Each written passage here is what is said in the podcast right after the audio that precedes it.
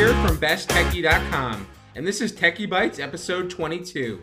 Today I'm speaking with Jason Amunwa, a SaaS expert who runs growthlook.com and who has a ton of experience, several years of it, building SaaS products, including popular website add-on HelloBar.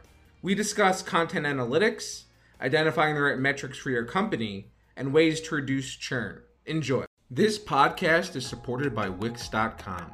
With Wix, you can create your own professional website. Choose a template you love or start from scratch, drag and drop to customize anything, and use advanced design features like video backgrounds and image galleries. You can even add professional business solutions like an online store, booking system, or blog. I've personally tested and reviewed Wix on Best Techie and can say without a doubt that Wix is extremely easy to use and a great choice for both novice and advanced users. So go ahead, try it yourself. Go to Wix.com and create your own website today. That's Wix, Wix.com. I'm here with Jason Amunwa, a product manager who helps startups, grow and figure out how to, grow their business and do a whole bunch of really other cool things, which he's going to talk about. He's also been a product manager at a digital company, and they've created products that they've sold to other companies. So Jason, thanks for being here. And I should also mention you're a good friend of mine. We've been friends for a while now. So thanks for being here. Yeah. And, thanks, and he's also, and I should also mention that as his part of his consulting business is growthlook.com. And that's where you can find out more about what he's doing. But we'll get to that towards the end of the episode. So Jason, thanks again for being here. Yeah, thank you, Jeff. And hi, everyone listening. So Jason, you've been in the digital space for a while. You've been in the SaaS business for a while as well. But just to give our audience kind of an idea and flavor of who you are, tell us a little bit about you and what you do and what you're doing currently. Sure, yeah. So right now I'm a product manager for a healthcare software company called Vault. They do kind of secure messaging for healthcare teams like doctors and nurses and stuff like that, because most hospitals are still using pages these days and out of the 1980s. And yeah, I know, right? It's kind of scary. And at the same time, I also help primarily SaaS startups, but software startups in general just find growth. I have a pretty long background in marketing and product management. So I mean, I find I'm comfortable straddling both sides of that fence, and I help these companies find easy growth opportunities, mainly with UX and marketing tweaks and a bit of data analysis as well, because I find that there's so much data and most startups don't have time to analyze it thoroughly, but in that data usually resides kind of golden nuggets that can really propel growth in the short term. So yeah, that's how I try and make myself useful. Nice. So, and it's absolutely true. I mean, like there is so much data out there, and there's so many things that can be done for any kind of business, really. But you specify and work specifically with software and SaaS companies. But there's often I think it's kind of overlooked in many cases. And I mean, I guess that's why you're consulting on this. Mm-hmm. There are so many little things, especially from a user experience, standpoint, whether that be the registration flow or just a part of the registration flow. Mm-hmm. Whether that be how you prompt people to sign up for your email list so you can generate better leads. There's so many different things that go into it, and which we're going to talk about. Right. But so I really think that that's a valuable kind of thing that we're going to talk about today. So before we get to all that, though, I want to discuss a little bit about how when we first met, you were running a product called Filament at a company where you were a director at called Telepathy, correct? Yeah, that's right. Yeah, so Filament went through a few different incarnations over its lifespan, but where it ended up was it was an analytics product designed specifically for content marketers, but it was analytics built by UX experts as opposed to data analysts. The problem that we identified is that everyone's drowning in data. There's so much data everywhere. I mean, Google Analytics kind of lives on most of the websites on the internet, and it is an incredibly robust tool. Every day it's collecting just mountains of data. So collection of data isn't the problem. It's making sense of it is the problem, because anytime If you, I've always kind of said, if you want to watch someone sweat, you ask them, how's the website doing? It's such a simple question. Like, ask them that in the morning and count how many hours it takes for them to come up with a succinct answer. Are we doing better or are we doing worse? It'll take them hours to get you the answer. So clearly there's a gap in analytics. The way that we're presenting this data for consumption, it's not presented for human consumption. Like, you have to do a lot of hard chewing and a lot of digestion just to get something that, you know, your boss will understand out of the data. So yeah, that's the problem that we decided to tackle with Filament. So that's what inspired you to build the product. Now, I always thought it was interesting, and I guess you've sort of answered that the question I'm about to ask, but I'd love to get some more insight here. Sure. In terms of, so instead of building your own tracking script, if you will, that people could implement on their site, Filament, basically you connected it to your existing Google Analytics account, and then it used the data in there to come up with insights and help people understand how content was performing and things like that. That's right. Yeah, because as I said, you know, collection is not the problem. We're all drowning in it, but the communication of meaning around that data is what the problem was. So rather than go through the steps of trying to build our own collection process and our own code snippet and all, you know, our own trying to generate that data, even more of it, which only adds to the problem, we decided, okay, well, what's a common source of data that most people have? So Google Analytics was a perfect fit for that. So what we did was we started just integrating with Google Analytics, pulling all of that data from those accounts, and then really just chewing on it on our side and representing it in a more user-friendly way in order to kind of just basically enhance people's ability to find meaning in all of that data. So that's kind of why we took the approach that we did, is we were after those kind of aha moments, not necessarily, okay, I've added this new thing to my website, so it's yet another dashboard that I have to check. Right. And so those who are probably listening to this podcast are probably aware that I also started a company called Kaya, which was an analytics company geared towards publishers and content marketers to help them understand how their content was performing and give them insights similar to what you were doing at Filament. Yeah. We were very much in mind in that respect. Right. Yeah. And we actually built a tracking snippet, code that people implemented on their websites. And the reason why we did that, you know, we thought that if we had more control over the data we were collecting, we could do a lot more with it. Yeah, totally. It's a double-edged sword. That was kind of a fork in the road that we faced as well. Because we ran into issues where people were kind of trying to compare our metrics to Google Analytics and saying, well, no, these numbers are off. And it's kind of like, why are you trusting a free tool over a paid analytics product that has people, you know, actually focused on? I don't know. It was kind of an interesting shift in perception. I think it's almost like you get into upside down world when it comes to the way that people perceive analytics.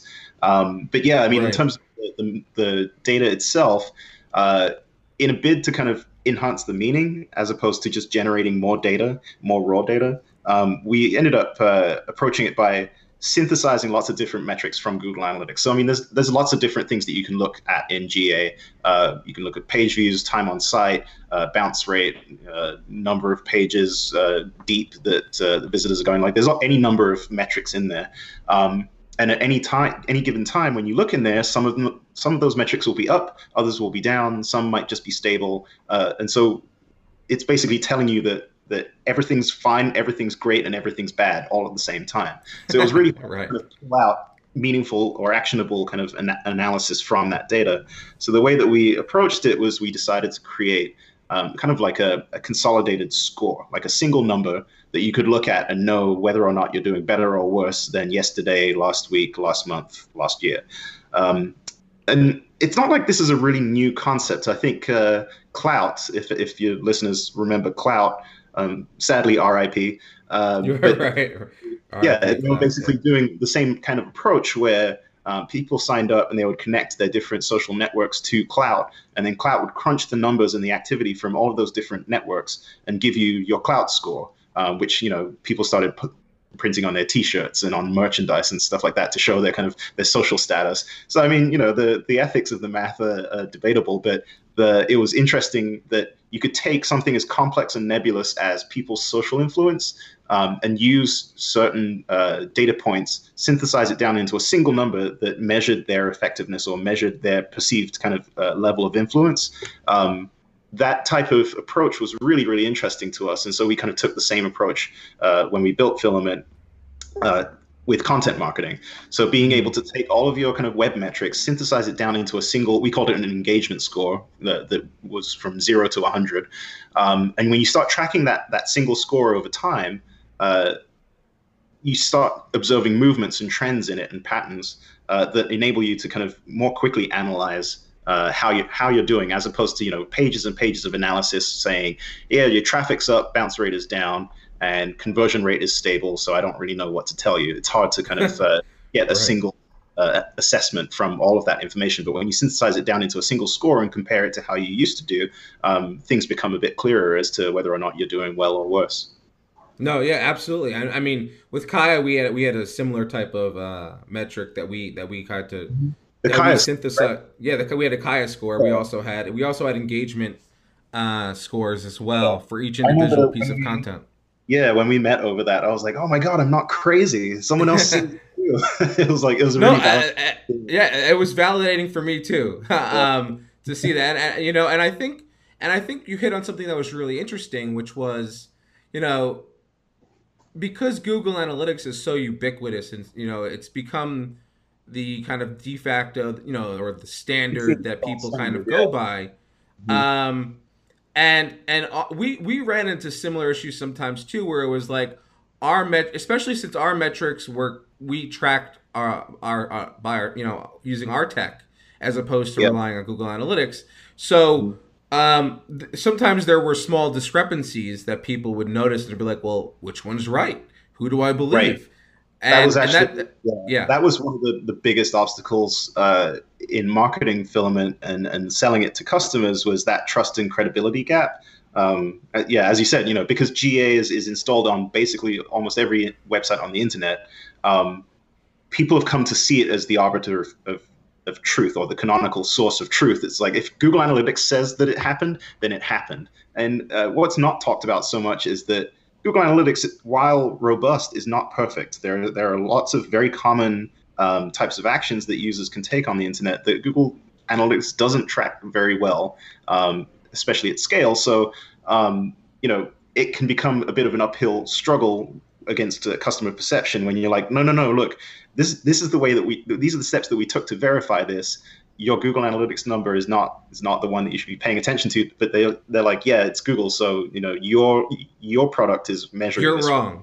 Yeah, right, exactly. Yeah, that was one of the challenges. I think one of the other big challenges is that Google Analytics has set the expectation among customers that analytics should be free. So we were constantly running into this barrier of, I already have Google Analytics, and it's like, well, yeah, but do you ever look at it? And when you do look at it, do you find anything useful? And then you're also trying to use this data to make significant decisions about your business.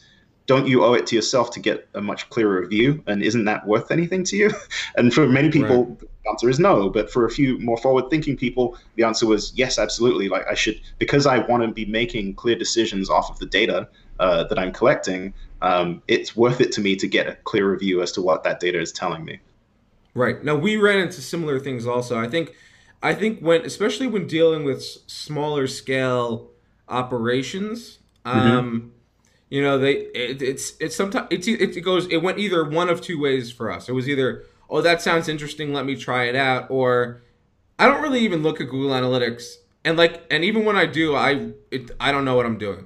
Right, and right. And then we're like, well, that's why you need us. Yeah, it becomes this Kafka like circular conversation where you're just going round and round in circles. Right, and it was definitely frustrating to see. And I think there are more. I think the problem is that there is, there's all these smaller operations, small medium-sized operations online that are kind of, they're doing all right. And maybe they're content with how they're doing. I mean, yeah. And they're not really, they don't think that they can, make sense of the data to make, data-driven decisions. Well, meanwhile, then they're, yeah. It takes time. yeah, it takes a lot of time to, or typically takes a lot of time. If you don't know, you don't have background in data analysis, or you don't know what you're specifically looking for, analytics can become this black hole or this rabbit hole that you go down, and it's hard to pull yourself out of. And it can often feel like you're trudging around in these tables full of numbers, and you're sitting there thinking to yourself, God, I could be refining my welcome email, or I could be, updating my pricing page to convert more people into paying customers. It can feel like it's a distraction when, in actual fact, like, you're looking at the lifeblood and the heartbeat of your business when you're analyzing that data. It's just very hard work, and it takes a long time to show any value, typically, based on the way that the tools are structured. So that was, again, one of our primary motivations with Filament was, let's make it easy to find interesting stuff about your business. Let's build this tool so that it's telling you things rather than kind of sitting there with the equivalent of its arms crossed being like, well, what do you want to know? You've got to ask the right questions in order for me to tell you anything. I don't fault people for not wanting to pay for analytics tools when that's the way that they behave. It's kind of like, well, why am I paying you money just to get this aggravation, and I have to figure out how to ask the question in exactly the right way to find something interesting for my business. So I think analytics tools in general should be much more forthcoming and proactive with the types of insights that they're pushing out to users, instead of, sitting back there and forcing people to be reactive instead of proactive. 100% agree. And those were things that we definitely tried to do with Kaya as well. I mean, I remember, we worked on ways to be proactive and get the data in front of people.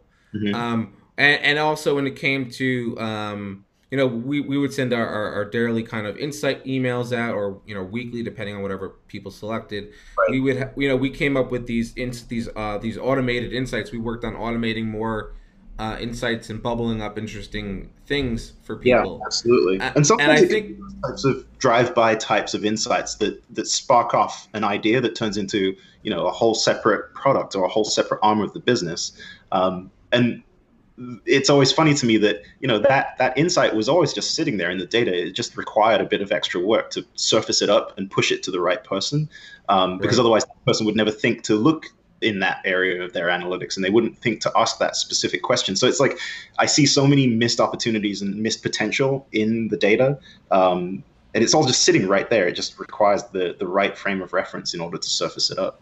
Yeah, and I also think, I've thought about this a lot, obviously, since I shut down Kaya.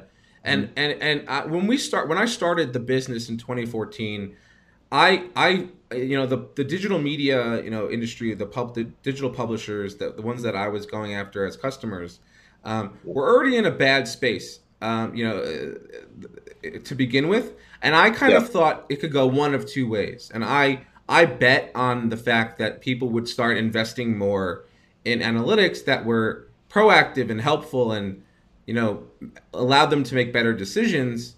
Right. I thought they would do that. Instead, what they did was, a majority of them, not all of them, but a majority of that the reason why I decided to stop pursuing it was that, they decided that, all right, I'm going to try and milk as much revenue out of every eyeball as possible. And I'm going to invest all my time and resources and money into getting tools that do that. Right. Yeah, absolutely. Yeah. It's we're kind of at an interesting inflection point.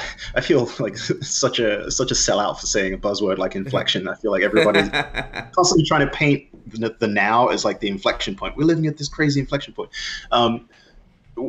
But I see certain changes happening in terms of digital content, that make me feel like, oh, okay, maybe we're about to change direction a little bit. So, I mean, content has become so devalued in our economy because it's being used as the carrot to attract attention. So attention is kind of the currency of the moment right now. It's like people are willing to do almost anything to attract more attention, more eyeballs, because the thinking goes, okay, I can monetize a small percentage of those eyeballs and I can make a ton of money. And so the content is kind of thrown out there for free as a carrot to attract those eyeballs, but the content costs money to generate. It costs money to create good content that is engaging, that is valuable to the users, and we're expected to kind of give it away for free. And you see certain companies and certain folks are rebelling against that now. The New York Times has put up a paywall. Medium has put up a paywall as well. So there's big content producers are starting to see that, okay, this model of just chucking out as much mediocre content as possible to attract the eyeballs and then monetizing a small percentage of those eyeballs is not really viable anymore. It's starting to show that model is starting to show a lot of strain. Mm-hmm. So I'm hoping that we can actually get to a point where analytics is seen as far more valuable, because if I'm giving you insights about your product, like content, which is your product, you're getting paid to produce that content, as opposed to I've got to produce this content to market the products that I've built.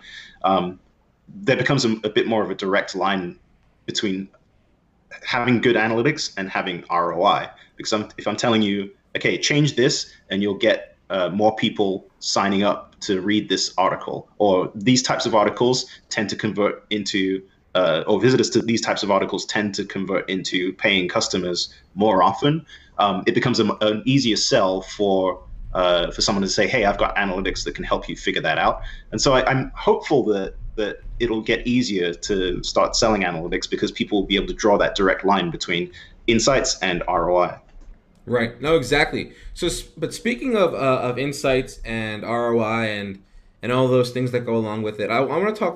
Let's change path a little bit. Yeah, sure. Let's talk about different things you can do to improve your revenues or drive more signups, yeah, or whatever you're looking to achieve. So you over the years you've become very specialized in a conversion rate optimization and user experience and UI, yeah, and we talked about analytics and marketing. Mm-hmm. If someone has a web business, a SaaS business, let's say small SaaS business that they're looking to grow, mm-hmm, what types of things should they be trying to look for? And how do they or learn about, and how do they go about doing that? Great question. There's a lot of ways I could answer that. I think, in thinking about it, the way that I kind of learned to find these types of opportunities, I'll start this out by saying that it is incredibly difficult to bring a product to market. There's many different things that you have to keep in mind at the same time, and you have to kind of juggle those types of priorities in order to successfully bring the product to market. And I think because of that, you end up making a lot of trade-offs. But when you make the trade-offs, you may not completely understand the types of opportunities that you're missing. So many of the things that I see in the folks or the products and businesses that I work with is they're very basic things. It's just priorities happened. And so, the meta tags on your website didn't get optimized properly, which depresses, the amount of click-throughs that you get from organic search visitors. Somebody may not have had time to proofread the copy on the homepage to make sure that it's hitting as strongly as it possibly could, or that it's identifying the value proposition. Because, at the last minute before launch, somebody realized, oh shit, we need to get the homepage up now in order to be ready for the press release to go out, and all kinds of things. Like, there's any number of missed opportunities, and some of them are made knowingly by the folks that are behind these businesses, and that's not to fault them at all. It's, as I said, there's an almost impossible amount of things that you need to hit, right, in order to. I definitely had to make those trade-offs along the way. Right, it's the reality of building a product. But what can often happen is that many of those basic best practices or opportunities that are kind of indicated from some data analysis or like a good UX review, many of those opportunities just get forgotten about in the rush, because once you launch and you've got paying customers, then you've got to support them. You start fielding new feature requests that need, become high priority. And so a lot of these different options or opportunities for optimization get put to the side and deprioritized, and oftentimes just forgotten about. But what I found is that individually, they're often very small tweaks, Some of them take as little as an hour, and you only ever have to do them once. But they can provide like a few points of additional growth here and there. You know, refining a couple UX items on the homepage can increase your conversion rate by a couple %. You know, optimizing your meta tags increases your organic search traffic, which can turn into more paying customers because they've got high intent. They're searching for keywords related to your product, and they may end up converting a bit more, which is an extra, you know, couple % of conversion. What I found is that stacking up those types of optimizations can yield, over a long term, it can yield significant additional growth over your current growth trajectory.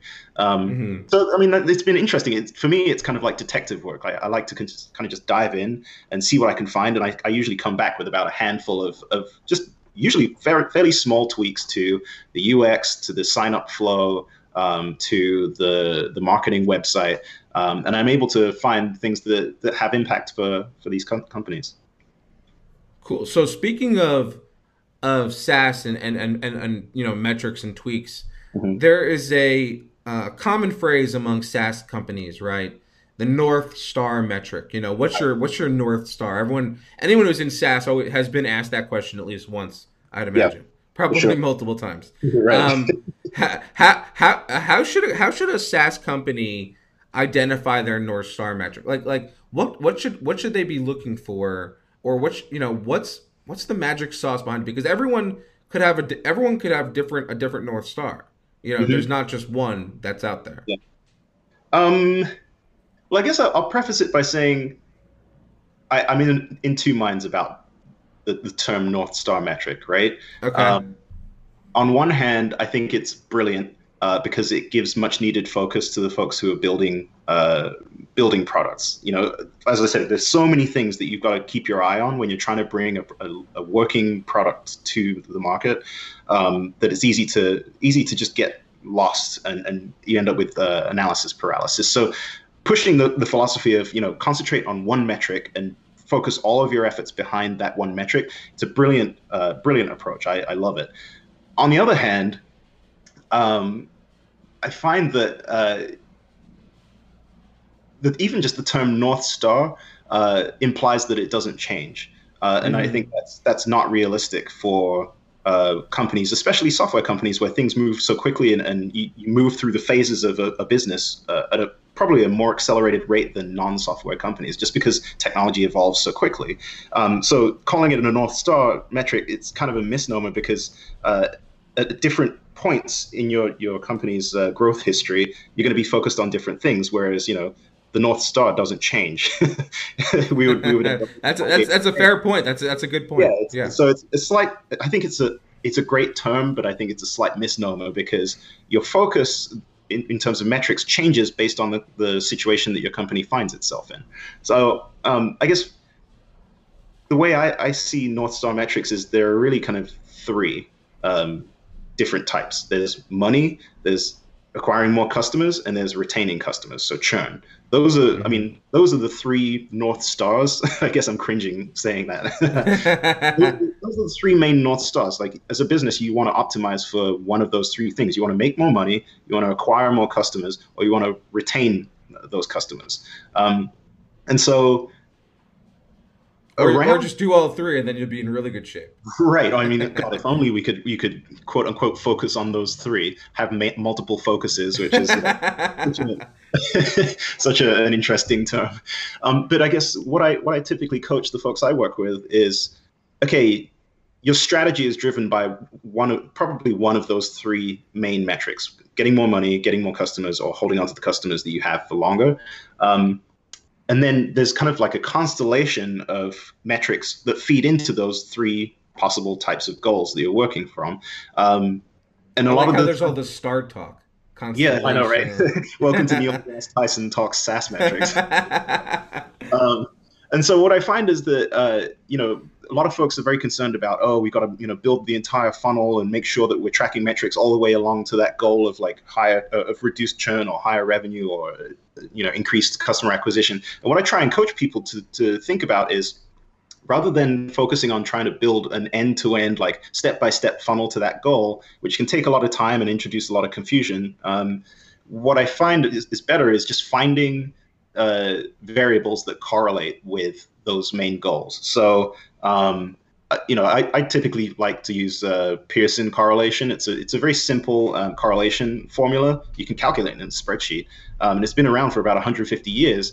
All it does is it highlights the strength of a relationship between two variables. So if I'm optimizing for revenue, I can look into Google Analytics and see that I've got different channels of traffic coming in. So I've got organic traffic, I've got some paid ads, I've got some social traffic coming from Facebook and Twitter, I've got referral traffic. So those are like major channels of incoming visitors. What I typically like to do is just say, okay, look at that traffic and correlate it with daily revenue. And what's the strength of the relationship between those different channels? So how correlated is Facebook traffic to revenue versus, say, organic traffic to revenue? And by measuring those kind of those comparable relationships, it kind of gives you an indicator as to where you should be focusing. So if there's a really weak correlation between Facebook traffic and revenue, I shouldn't even be bothering with it, honestly. Edit that out. It's true. Like absolutely. Like a waste of time. Whereas if organic traffic is showing a really, really strong, strong relationship with daily revenue, I should focus my energy right now on growing organic traffic until that relationship is no longer true, in which case I run the analysis again and figure out where I should be focusing next. So that's an approach that I found helps kind of provide a bit more focus to the folks I work with, and it seems to have an effect and help clear up a lot of the confusion. Well, that makes sense to me, and I completely agree with you know, everything you kind of talked about there. I think, you know, clearly you need to, it's a situational thing where you need to focus on what makes sense for that particular moment in time. Right. Though right. Obviously you need to have some kind of a guiding, you know, vision that the founder or the CEO kind of brings to the table. Yep. But at the same time, you need to understand that, you know, you can't do everything, so you right, need to exactly. pick, you know, what really needs to be worked on. Yeah, absolutely. It totally depends on where you're at as a company. Like if you're trying to raise money, then you're probably less worried about optimizing for revenue, and right. you're more worried about showing good churn or good customer acquisition numbers. So that should be your North Star metric, is customer acquisition or you know, the number of customers that we're acquiring. That's right. what you're optimizing for. So what are the channels? What are the different ways, or you know, what traffic channels, what content, what features are correlating to acquiring more customers? Optimize those. And then check again. Okay, so if you get past the money raising stage and it's like, oh man, now we need to make sure that we're paying off this investment in our company in a timely manner. We've got to make sure that we're maximizing LTV or you know, reducing churn to make sure that we're getting as much money out of our customers as possible before they decide to drop us. Optimize for whatever correlates to lower churn. Right. So yeah, I mean, like I said, that term of the North Star metric is this like unchanging thing that you should just be obsessed with. It's like, yeah, in the short term or in the short to medium term, but as your company hopefully progresses through the different growth phases of a product driven company, you're gonna change that North Star. So right. it's just important to keep that in mind. So speaking of churn, mm-hmm. Churn is a huge you know, business of it in and of itself in the SaaS world, right? Yeah. There's so many companies that are, you know, that are dedicated to helping you reduce churn. Mm-hmm. And basically what that means is, you know, reduce the number of people who leave, you know, your product, leave or stop paying for your product and, you know, use something else or just don't use anything. Yep. It's all about retention and keeping your customers happy and on board with your product. Mm-hmm. So I was hoping that you could give us 3 tips for any SaaS company out there in terms of reducing ways to reduce churn and keep your customers on board. I cannot. The reason, the reason I say that is because everyone measures and defines churn differently. Right. The measurement of churn for Tinder is going to be drastically different for the measurement for Blue Apron, let's say.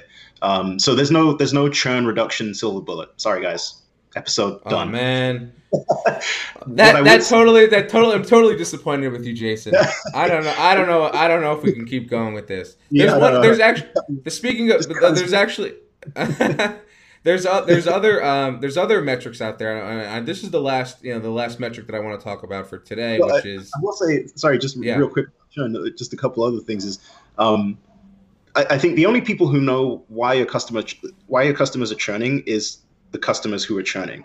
So you got to kind of suck it up and make sure that you build ways to reach out to people who do churn out of your product to figure out why did they leave, and try and address that feedback. I will say that regardless of your industry niche or your product type, what causes churn is there's a gap in the customers' perceived value versus how often you're billing them. So I guess to kind of give an example, so Filament, I mentioned it went through several different incarnations over its lifetime. It started out as a way to add apps to your website, like little drag and drop widgets to your website without having to copy and paste a bunch of code each time you wanted to add something. And so we built these apps that were really customizable and did useful things on your site, but they were very kind of functionality focused. They weren't providing a lot of insight or helping your website evolve or improve over time. It was just kind of like, I go in, I sign up for Filament, I create this app widget, I add it to my site, and set it and forget it. I never have to come back to it again. But we were billing on a monthly subscription basis, so there was definitely people were excited to get the widget on their site, like a sharing toolbar or something like that. But once they configured it and had it looking the way that they liked, there was no impetus for them to go back into Filament and use it again. So what we were finding is that people were churning because it was kind of like a "what have you done for me lately" type of attitude. Yep. We weren't providing ongoing value other than, okay, our service is up and live, and if you decide to change the color of your sharing bar, then you can go back into Filament and change the tweak the colors and rearrange the buttons and all that kind of stuff. But there was no perceived value. When you're getting a monthly bill from us, hey, $9 for a year. A lot of people were like, well, what have you done for me lately? And so we were getting stuck on this feature treadmill where we felt like we had to create new features every month in order to justify the subscription fee that we were charging people. So that's kind of what I would say about churn, is that you got to make sure that gap in perceived value versus your billing frequency is closed as tightly as possible. I agree. I was sitting here shaking my head, basically, not no, yes. In agreement with what you were saying. I just want to stress the point that you brought up about if a customer, decides to leave your product, your platform, it is imperative you as whether you're the founder and you're doing this or you're the product team or whatever, that you reach out and figure out, you try and understand why they left and get in. And I think that having either some kind of feedback loop mechanism that either is consistently placed throughout your dashboard in some way, a way to get in touch with you and provide that feedback, or at the very least, when someone decides to leave, having the ability for them to leave some thoughts. And I would even go as far as to say as reach out to them if they don't leave thoughts and see email them. You have their information. That's exactly what I was going to say, is the feedback. If I hate your product and you're like, hey, you give me like a text box, a big text box when I'm deleting my account saying, hey, give us some feedback. We'd love to know why you're leaving. I'm like, buzz off. Like, I'm done with you guys. I want to leave. But if you make the effort to be proactive and reach out to me, I guess Dan Martell has a technique that he calls Smile and Dial Thursdays. Every Thursday, he reserves half his day, and he's the CEO of the company, half his day to just call random customers and be like, hey, I work at, product name, Clarity, or whatever product he's doing research on. Wondering if I could talk to you for 20 minutes. Do you have some time? I'd love to get your thoughts on it. And he said that people react so much differently to the fact that he took the time to reach out to them, meet them where they are, and work within their schedule to find out, why they decided to leave his product. And he does that with existing customers as well. Like, he's getting much richer feedback than the kind of throwaway comments that I'm likely to kind of type in just because, you make essentially what you're doing when you ask for feedback at the churn stage is you're making the process of leaving your product longer, and I resent you more. More painful, right? Yeah. and the feedback that you're going to get is going to be short and right. Well, it's not going to be that helpful. I 100% agree. Didn't work, or you guys have been down for today, or I didn't get my email alerts, and screw you guys. That's a pretty demoralizing list of feedback to be receiving, but it's harder for someone to say that to you down the phone or to your face. So you get better feedback by putting yourself out there more instead of hiding behind it.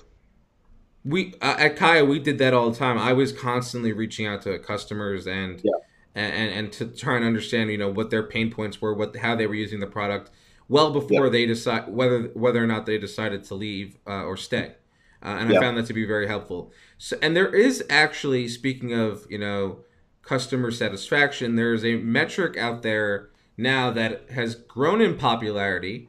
I'm sure you know where I'm going with this. It's called NPS, or Net Promoter Score. Yep. And this metric is interesting because there are people on both sides of it. There are people who swear by it, like it's like the be all to end all, and then there are people who are like, not so much. Right. I'm curious to know where you stand on a Net Promoter Score, and maybe you can explain to people what NPS, what it means and what it. Yeah, absolutely. So Net Promoter Score is it's a score that that is generated. Basically, you send out a survey to customers and say, hey, how likely are you to recommend this product to a friend on a scale of 0 to 10?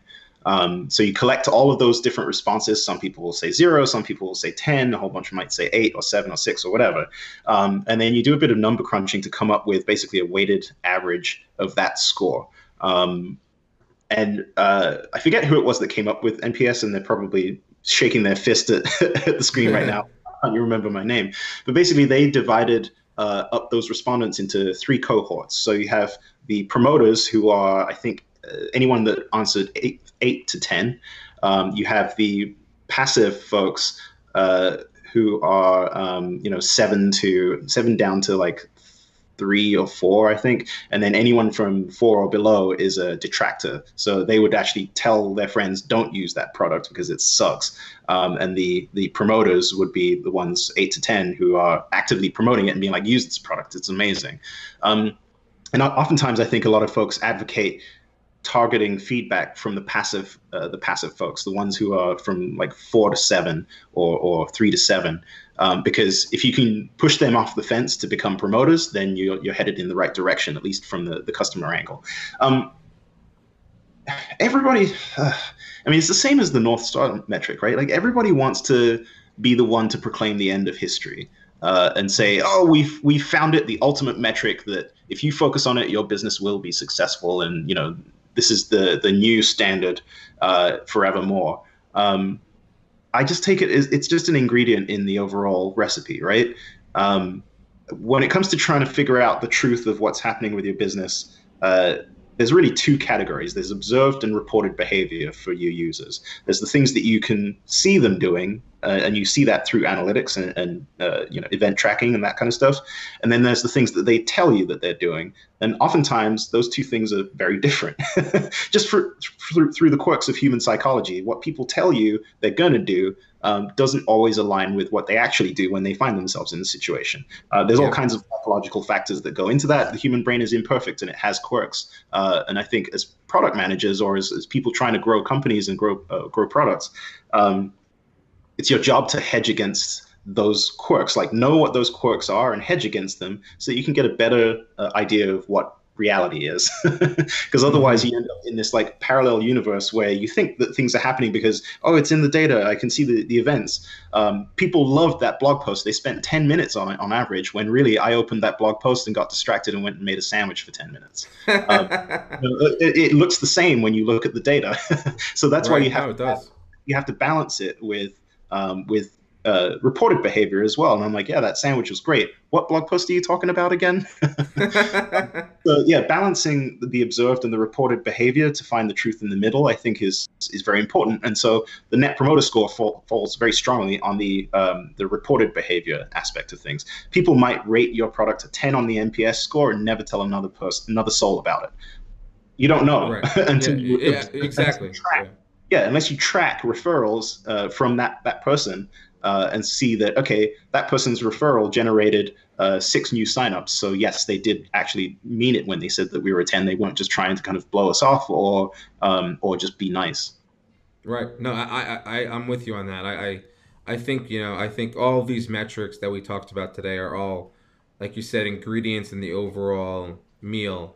Mm-hmm. If you were making like a gumbo or some kind of soup with a lot of different ingredients, all these metrics, you know, are that, and then the final soup is the you know, the inclusion of all those metrics. Right. You're like, oh, you used too much garlic in this one. Exactly, and that's how you make decisions about, you know, whether maybe less garlic next time. Right. Exactly.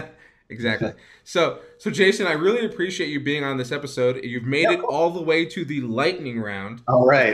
Let's do this. Which is supported by Wix. So you can create your professional website today at Wix. That's Wix.com. Hey, thanks, so Wix. So Jason, are you ready? I am ready. All right, here we go. Speaking of metrics, here's the first question. What's your favorite SaaS metric?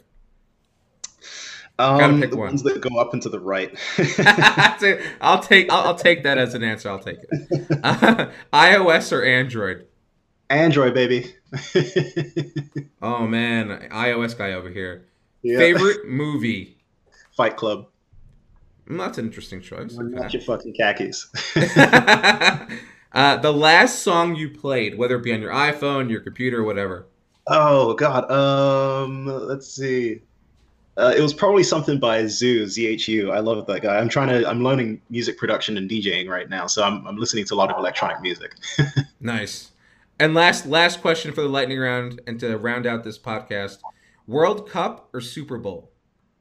World Cup. Oh my God! Woo! It's the Super Bowl. How many countries compete in the Super Bowl? I want to know who's the best in the world at something. Yes, I love the World Cup. I watch it every 4 years whenever it's on. It's funny because I love playing soccer, but I don't really like watching soccer. But I'll watch soccer when it's the World Cup or the Olympics. For sure. I've just the personal philosophy. It's always good to you always learn something by watching the best in the world do something. It doesn't really matter what it is that they're doing. You always pick up something, and I always find that very interesting. I'm with you on that. As I mentioned, I love playing soccer. I play in a league here in New York, and I play on Sundays, and I've been watching the World Cup, and I think it's improved my game a little bit. Yeah, for sure. You just even run a little bit harder for that free ball, and you kick a little harder when you're shooting. It's great. Yeah, absolutely. So, Jason, thanks for being on this episode. I want to give you a chance to tell people if they're interested in getting in touch with you how they can do that. Yeah, for sure. Real simple.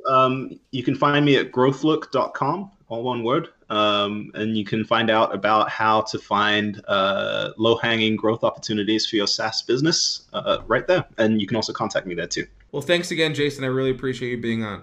All right. Thanks, Jeff. And thanks, everyone, for listening. Thanks for listening to Techie Bytes. Stay tuned for more episodes every Tuesday with awesome interviews and conversations about technology and business.